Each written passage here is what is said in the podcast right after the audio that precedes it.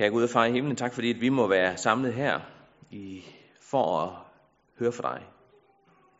Tak Gud, at du har lovet, at hvor to eller tre er forsamlet i dit navn, der vil du være midt i blandt os. Det minder vi dig om. Og så bekender vi, at hvis ikke du åbner ordet for os, så bliver det ikke til liv. Jeg beder om, at du, Gud Helligånd, vil åbne ordet, og det vi skal være sammen om nu, og tale til os der, hvor vi hver især er, og give os et ord med hjem. Amen. Ja, det er jo en øh, dejlig flok at stå og kigge ud over. Øhm, nu ved jeg selvfølgelig ikke, hvorfor I er kommet til øh, gudstjeneste i dag. Det kan være, fordi at øh, I ikke kunne sove længere, eller fordi det plejer vi jo, eller det kunne faktisk også godt være, at de kom, fordi at øh, I gerne vil hilse på dem, I øh, plejer at møde hernede, jeres venner eller andre. Øhm, det kan jeg ingenting om. Men det der med øh, fællesskabet, og det med de andre, det er noget, der alligevel betyder noget for os, når vi skal afsted. Øhm, det er så lidt interessant øh, at betragte nu her i øh, forbindelse med coronaen, så, øh, så har hele ting, alting sådan været vendt op og ned. Og nogle steder har man jo været nødt til at flytte på stolene. Og så er, er så den der usikkerhed, den der utryghed, den er kommet, fordi man plejer jo altid at sidde derovre til venstre på tredje række, og nu skal man pludselig til at finde nogle andre at sidde ved, og et andet sted at være. Øh, fordi man plejer jo at samles her, og være sammen med dem, I er sammen med. Nogle de er begejstrede og glæder sig over det her fællesskab, øh, og andre er mere udfordret af at være sammen med mange mennesker. Nogle vælger ligefrem en bopæl ud fra, øh, hvor der er en god menighed, de kan komme i og føle sig hjemme. Og øh, det betyder meget for os, hvordan det her det er. Så håber jeg da også, at der er en del af jer, der er kommet for at høre Guds ord og få tanket op og har bedt over det hjemmefra. Men det der med fællesskabet og de andre, det fylder, det kan vi ikke komme udenom. I dag der skal vi være øh, sammen øh, om tekst, hvor fællesskabet og de andre virkelig også øh, betød noget. Hvor de her øh, dynamikker i sådan en flok egentlig kommer i spil. Vi vil gerne sige, at øh, det er det åndelige fællesskab, der er det vigtigste. Øh, men i virkeligheden, så kan vi jo ikke skille det her ad med det åndelige fællesskab og det sociale fællesskab, fordi menigheden er jo en kombination af det hele. Og det hele er jo med til øh, at fastholde os i troen på Jesus. Så, så det kan vi ikke skille ad. I dag møder vi et fællesskab, hvor Jesus han kommer, og så sætter han øh, fingeren på et ømt punkt, og så trykker han til, som han måske har for vane at gøre, hvis man læser teksterne. Det skal vi læse og høre om nu. Så vi vil rejse os, så vil vi høre dagens prædiketekst fra Lukas kapitel 14, vers 1-11. En gang på en sabbat var Jesus kommet ind for at spise hos en af de ledende farisæere, og de sad og holdt øje med ham. Der stod der foran ham en mand, som led af vand i kroppen, og Jesus spurgte de lovkyndige og farisæerne, er det tilladt at helbrede på sabbaten eller ej? Men de sagde ingenting. Så rørte han ved manden og helbredte ham og lod ham gå. Derpå sagde han til dem, hvis en af jer har en søn eller en okse, som falder i en brønd, vil han så ikke straks trække dem op selvom det er på en sabbat. Det kunne de ikke svare på. Da Jesus lagde mærke til, hvordan de indbudte udvalgte sig de øverste pladser ved bordet, fortalte han dem en lignelse. Når du bliver indbudt til et bryllup, så sæt dig ikke øverst ved bordet. Måske er der indbudt en, der er fornemmere end du, og så kommer han, der har indbudt jer begge, og siger til dig, giv ham din plads. Så må du med skam indtage den nederste plads. Nej, når du bliver indbudt, så gå hen og sæt dig på den nederste plads, så at han, der indbød dig, kan komme og sige, min ven, sæt dig højere op, så bliver du hedret i alle gæsternes påsyn. For enhver, som ophøjer sig selv, skal ydmyges, og den, der ydmyger sig selv, skal ophøjes. Amen.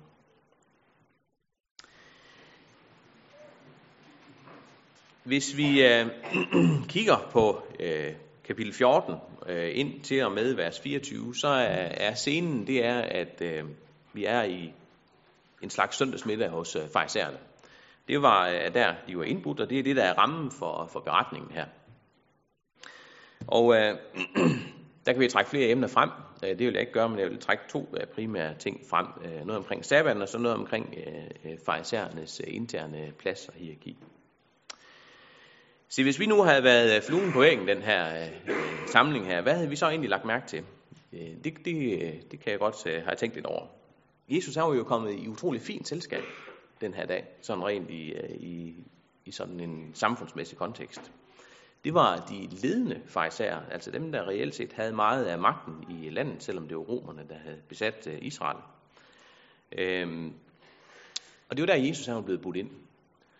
Altså hvis man øh, går lidt tilbage i gamle dage i, øh, i LM, så blev prædikanten også godt øh, nogle gange budt med hjem til kaffe. Øh, det gør man ikke længere, men det, det gjorde man altså før i dag. Øh, nu er det jo heldigvis, fordi kaffen bliver serveret i missionshusene øh, rundt omkring. Øh, og det gjorde man jo sådan som en høflighedsgærning, øh, fordi han skulle jo ikke køre hjem øh, på tom mave, den her stakkels øh, prædikant. Men det var jo ikke det, der var dagsordenen her. Det var jo ikke derfor, de havde inviteret Jesus med hjem. De havde en helt, helt anden agenda, og det kan man øh, læse, øh, at de sad og holdt øje med ham, står der. De havde simpelthen hans øjne og deres øjne og deres ører rettet på Jesus, siger, hvad svarer han til de her ting? Hvad siger han omkring de her emne? Hvad er hans holdning til det ene og det andet? De havde jo erkendt, at han var en lærer og havde stor indflydelse. Så hvem var han, og hvad var hans budskab?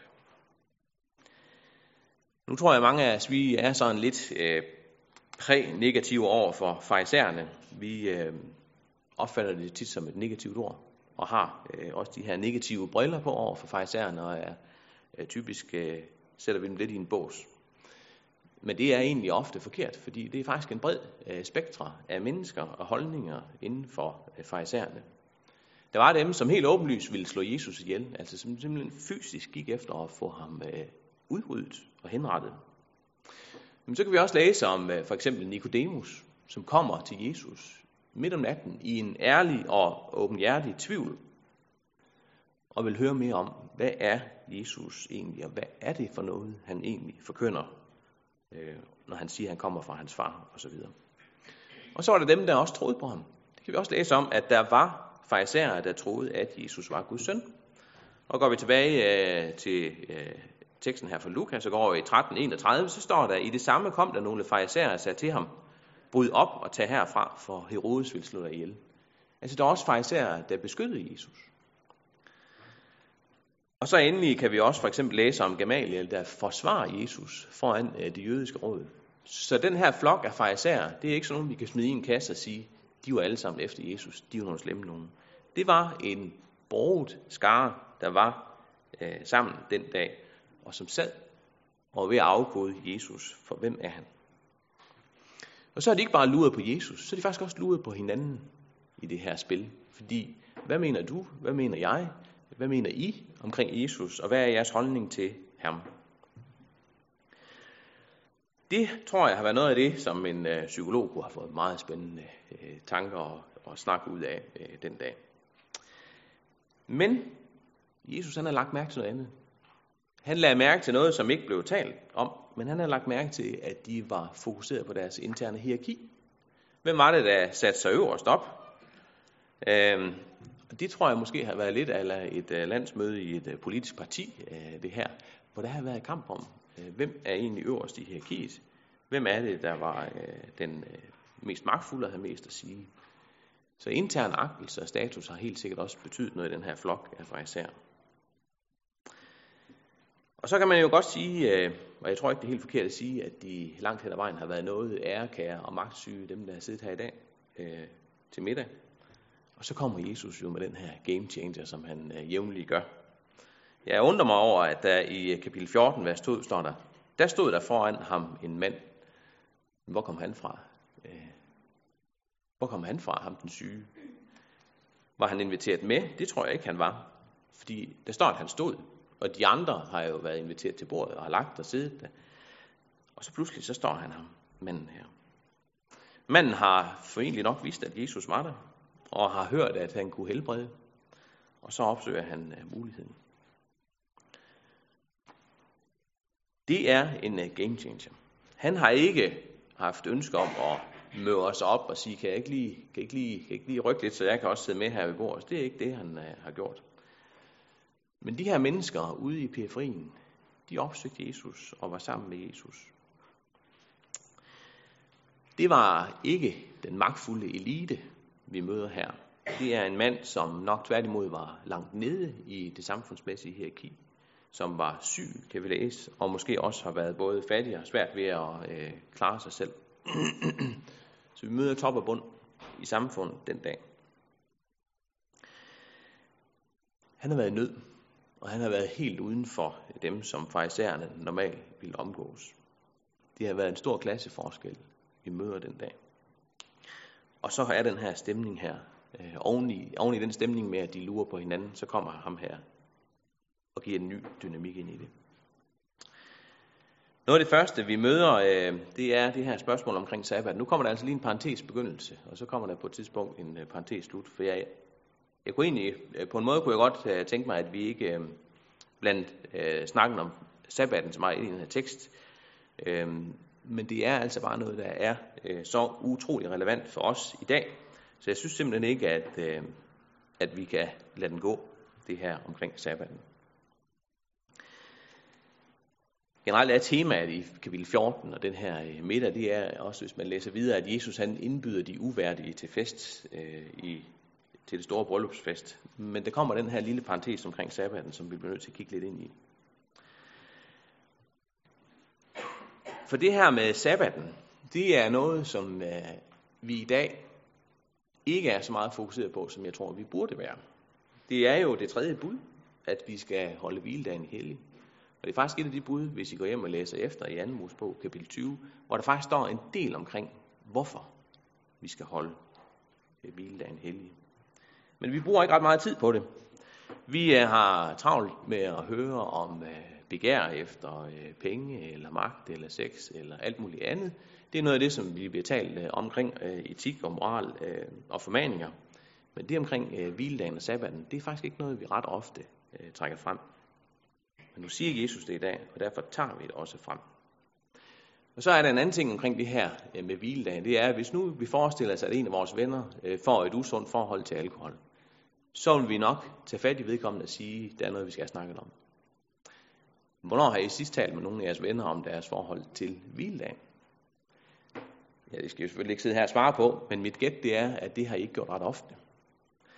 Og det kan der være flere forskellige grunde til. Det kan jo godt være, fordi at vi nok i virkeligheden selv ikke helt har vores egen sti ren, eller det kan være svært at, at vurdere, hvad der er rigtigt forkert. Der kan være mange ting i det.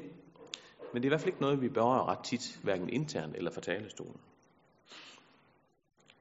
Ofte så tror jeg også, når det handler om sabbaten, så trækker vi det uh, citat frem fra teksten her, og fra andre tekster også uh, med Jesus, hvor, hvor han siger, hvis en af jer har en søn eller en okse, som falder i en brønd, vil han så ikke strække, straks trække den op, selvom det er på en sabbat.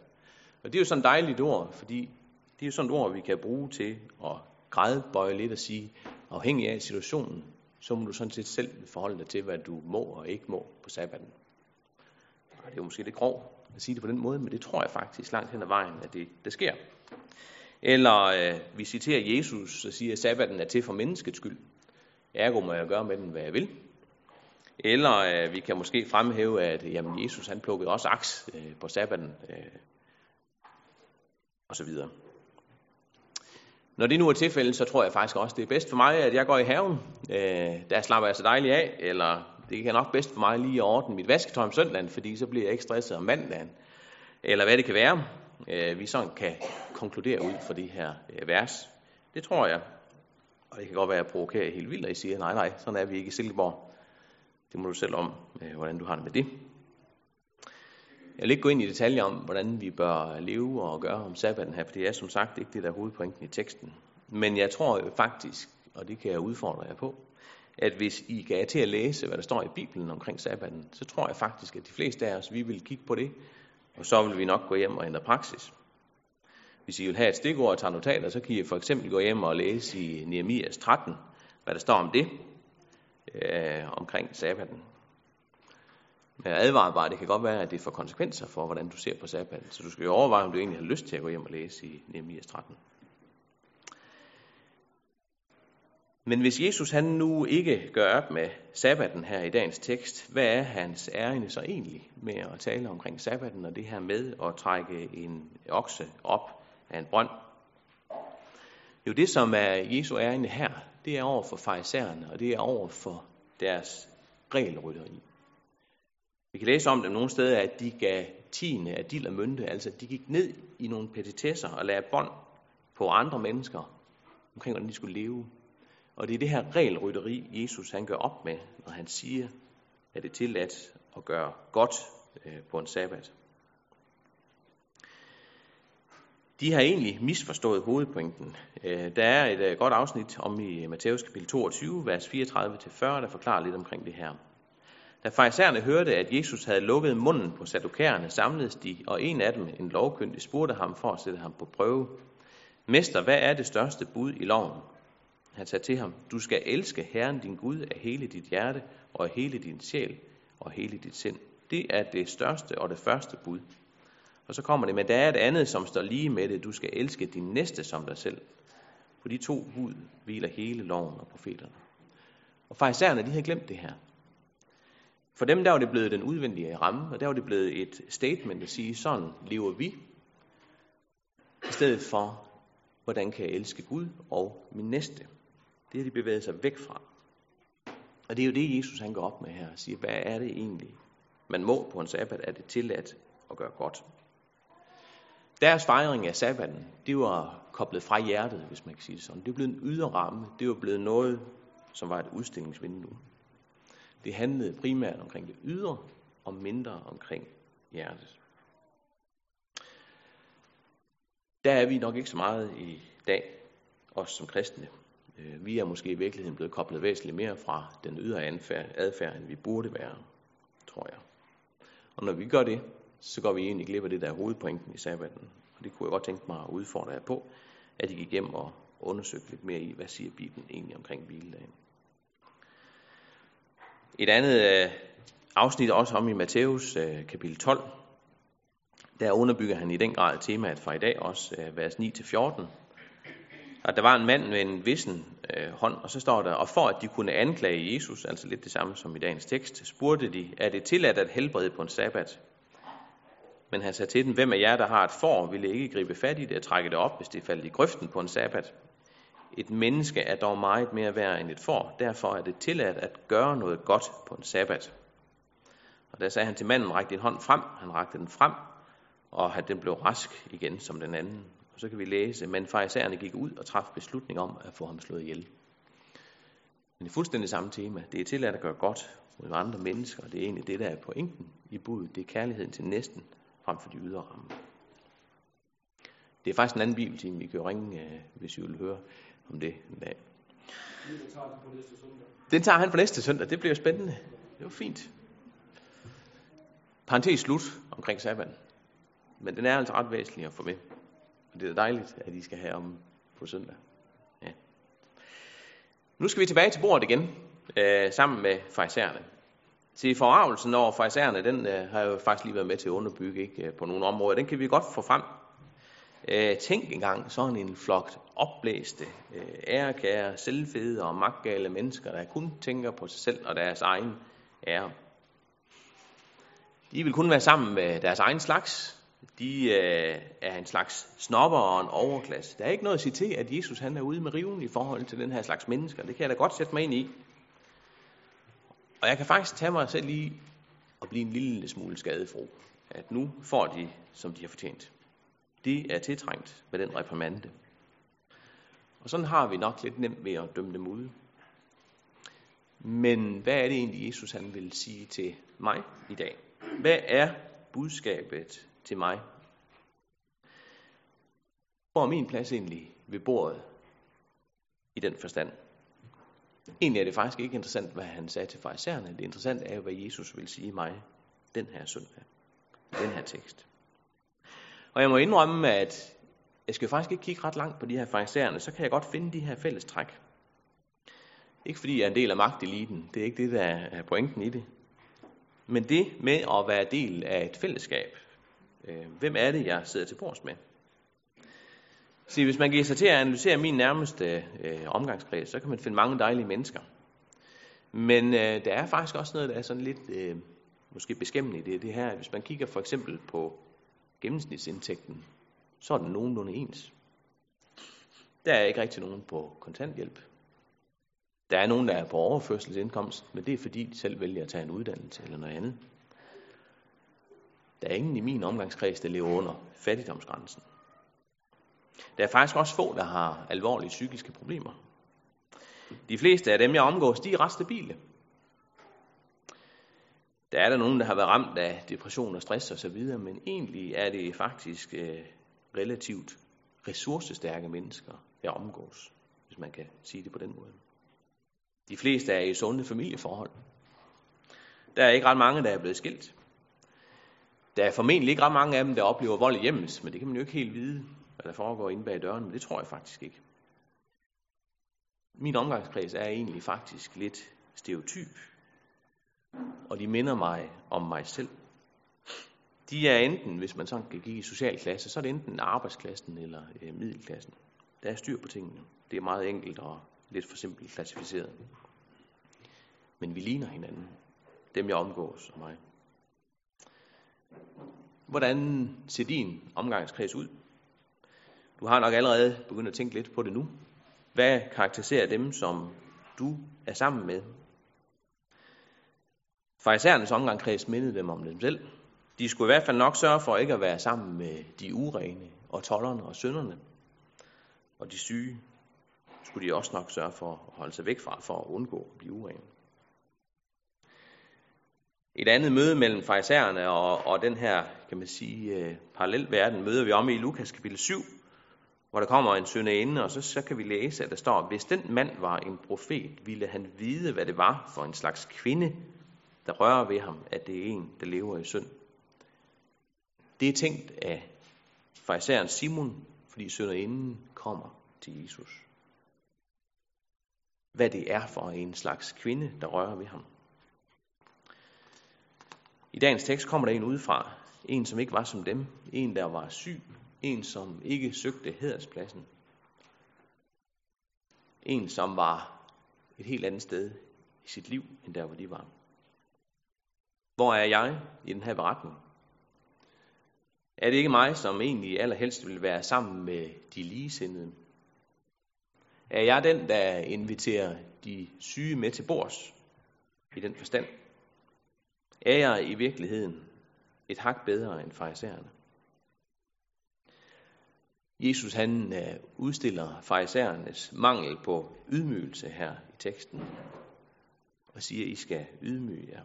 Og det fortsætter han med længere ned i kapitlet også. Er det i virkeligheden noget, der er talt til mig? Det, som Jesus taler om her. Er det i virkeligheden mig, det er adresseret til, frem for de her farisæer?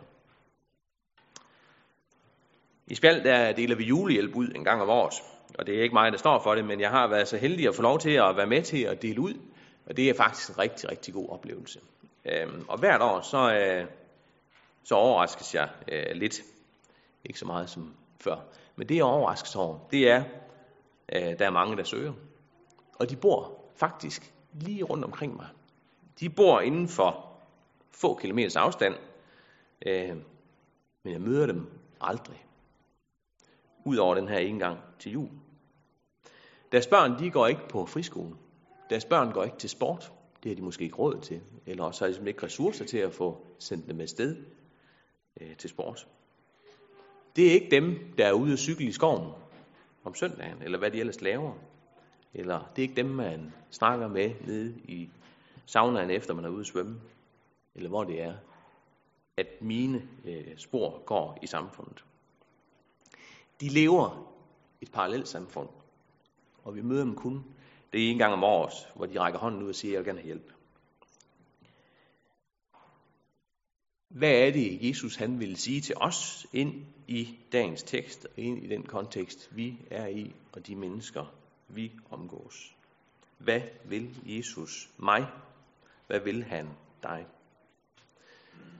Det må jeg også spørge om hernede i kirken ved Søerne og sige, er det her i virkeligheden en, ja undskyld mig, en lukket klub? Det ved jeg godt, det er det ikke. Alle er velkommen, siger vi. Men er det en klub, hvor der ikke er plads til alle?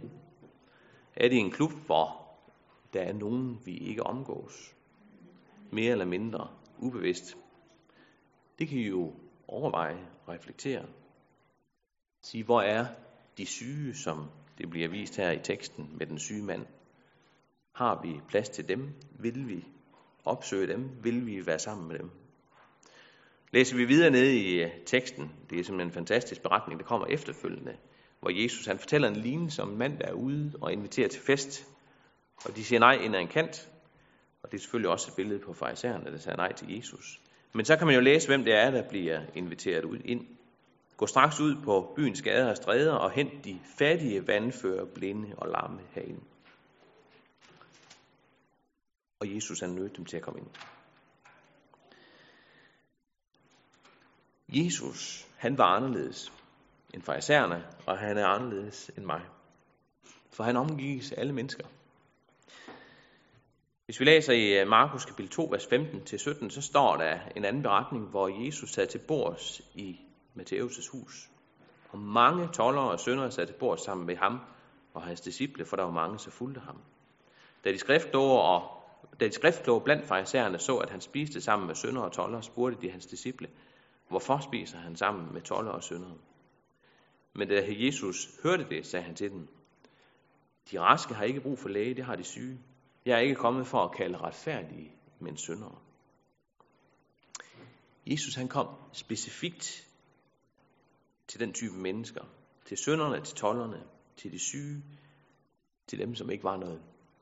Han kom nemlig faktisk til mig. Og det er det, der egentlig er pointen i det her, i den her tekst, det er, at ham, som er syg, og som er svag, og som har brug for Jesus, det er jo ham, som er fokuseret på sin egen ære. Det er mig, det handler om her. Det handler jo om mig, som heller vil sammen være sammen med de sjove, frem for dem, der måske har mere brug for selskab. Mig, som på mange måder er som farisæerne. Det er jo det, der er min sygdom. Det er jo det, der er min svaghed. Det er jo på grund af den her egoisme, at Jesus han kom. Fordi vi tænker på os selv først. Jesus han kunne have blevet, ja, han er sagt, deroppe i varmen. Han kunne have blevet i himlen med sin himmelske far. Men der står, at han gav afkald på himlens herlighed for at frelse mig. Vi dømmer ofte mennesker imellem, måske på den lidt platte sociale klasse, men også politisk og religiøst på mange områder. Hvis Jesus han skulle dømme mig og sætte stempel på mig og på dig, hvad vil han så sige? Vil han så øh, ikke nok sige, at med den indstilling, vi har til andre mennesker, så er det i virkeligheden os, der har brug for ham? Det tror jeg, han vil sige. Så vil han måske sige om os, at vi ikke har set andet end en fli af den ydmyghed, som vi burde have. At vi kunne se en fli af, hvor meget vi burde sætte os nederst ved bordet. Det tror jeg er virkeligheden, at vi ikke har erkendt det langt hen ad vejen. Og så kommer det her fantastiske, at på trods af det, så byder han mig med til festen. På trods af min egoisme, på trods af, at jeg tænker på mig selv først i mange, mange ting i livet, så byder han mig med til bryllupsfesten. Selvom jeg ikke er et hak bedre end de her fejserer. Og jeg håber, at vores fællesskab i de kristne kredse er præget af, at vi har fået lov til at se lidt af det her. Og at det giver os den her ydmyghed, at vi er tilgivende syndere. For det er det, som i virkeligheden giver os lysten og muligheden til at rumme de her mennesker, som har brug for os. Nu vel, vi kan godt organisere, at der er nogen, der går ud, står ude foran og siger velkommen, og det er dejligt at føle sig velkommen, når man kommer herude ved døren. Vi kan også godt sætte nogle arrangementer op og så videre, men den egentlige nød for de mennesker, der har brug for os, den starter jo med erkendelsen af, at Jesus, han har kommet for at frelse mig. At Jesus, han har lægt mit hjerte. Det er der, det starter, at han indbyder mig. Det håber jeg, at det må gælde for jer som kirke og som mennesker. At I får lov til at se, at Jesus han kom faktisk for mig, og han inviterede mig med til festen. På trods af alle de her ting, som kender os. Vi vil bede sammen. Kan jeg gå ud fra himlen, tak fordi, at du elsker os på trods af dem, vi er. Tak, Jesus, fordi at du ikke holdt det for et røvet bytte og være gudlig, men at du kom her til jorden selvom du kunne lade være. Tak fordi, at du blev på korset, og du udstod hånden og ydmygelsen for mig. Tak fordi, at der er tilgivelse for alle syndere. Både dem, som er tydelige og se for alle, men også for hjertets syghed og egoisme. Tak fordi, at din nåde den nye for os hver morgen. Og så beder jeg om, at vi må tage imod det, og vi må glæde os over, at en dag, så skal vi være sammen med dig, fordi du kom, og fordi du døde for os. Vil du holde os fast i troen på dig, og bevare os i troen på dig, at vi alle må mødes den dag, hvor vi skal være til din bryllupsfest i himlen. Amen.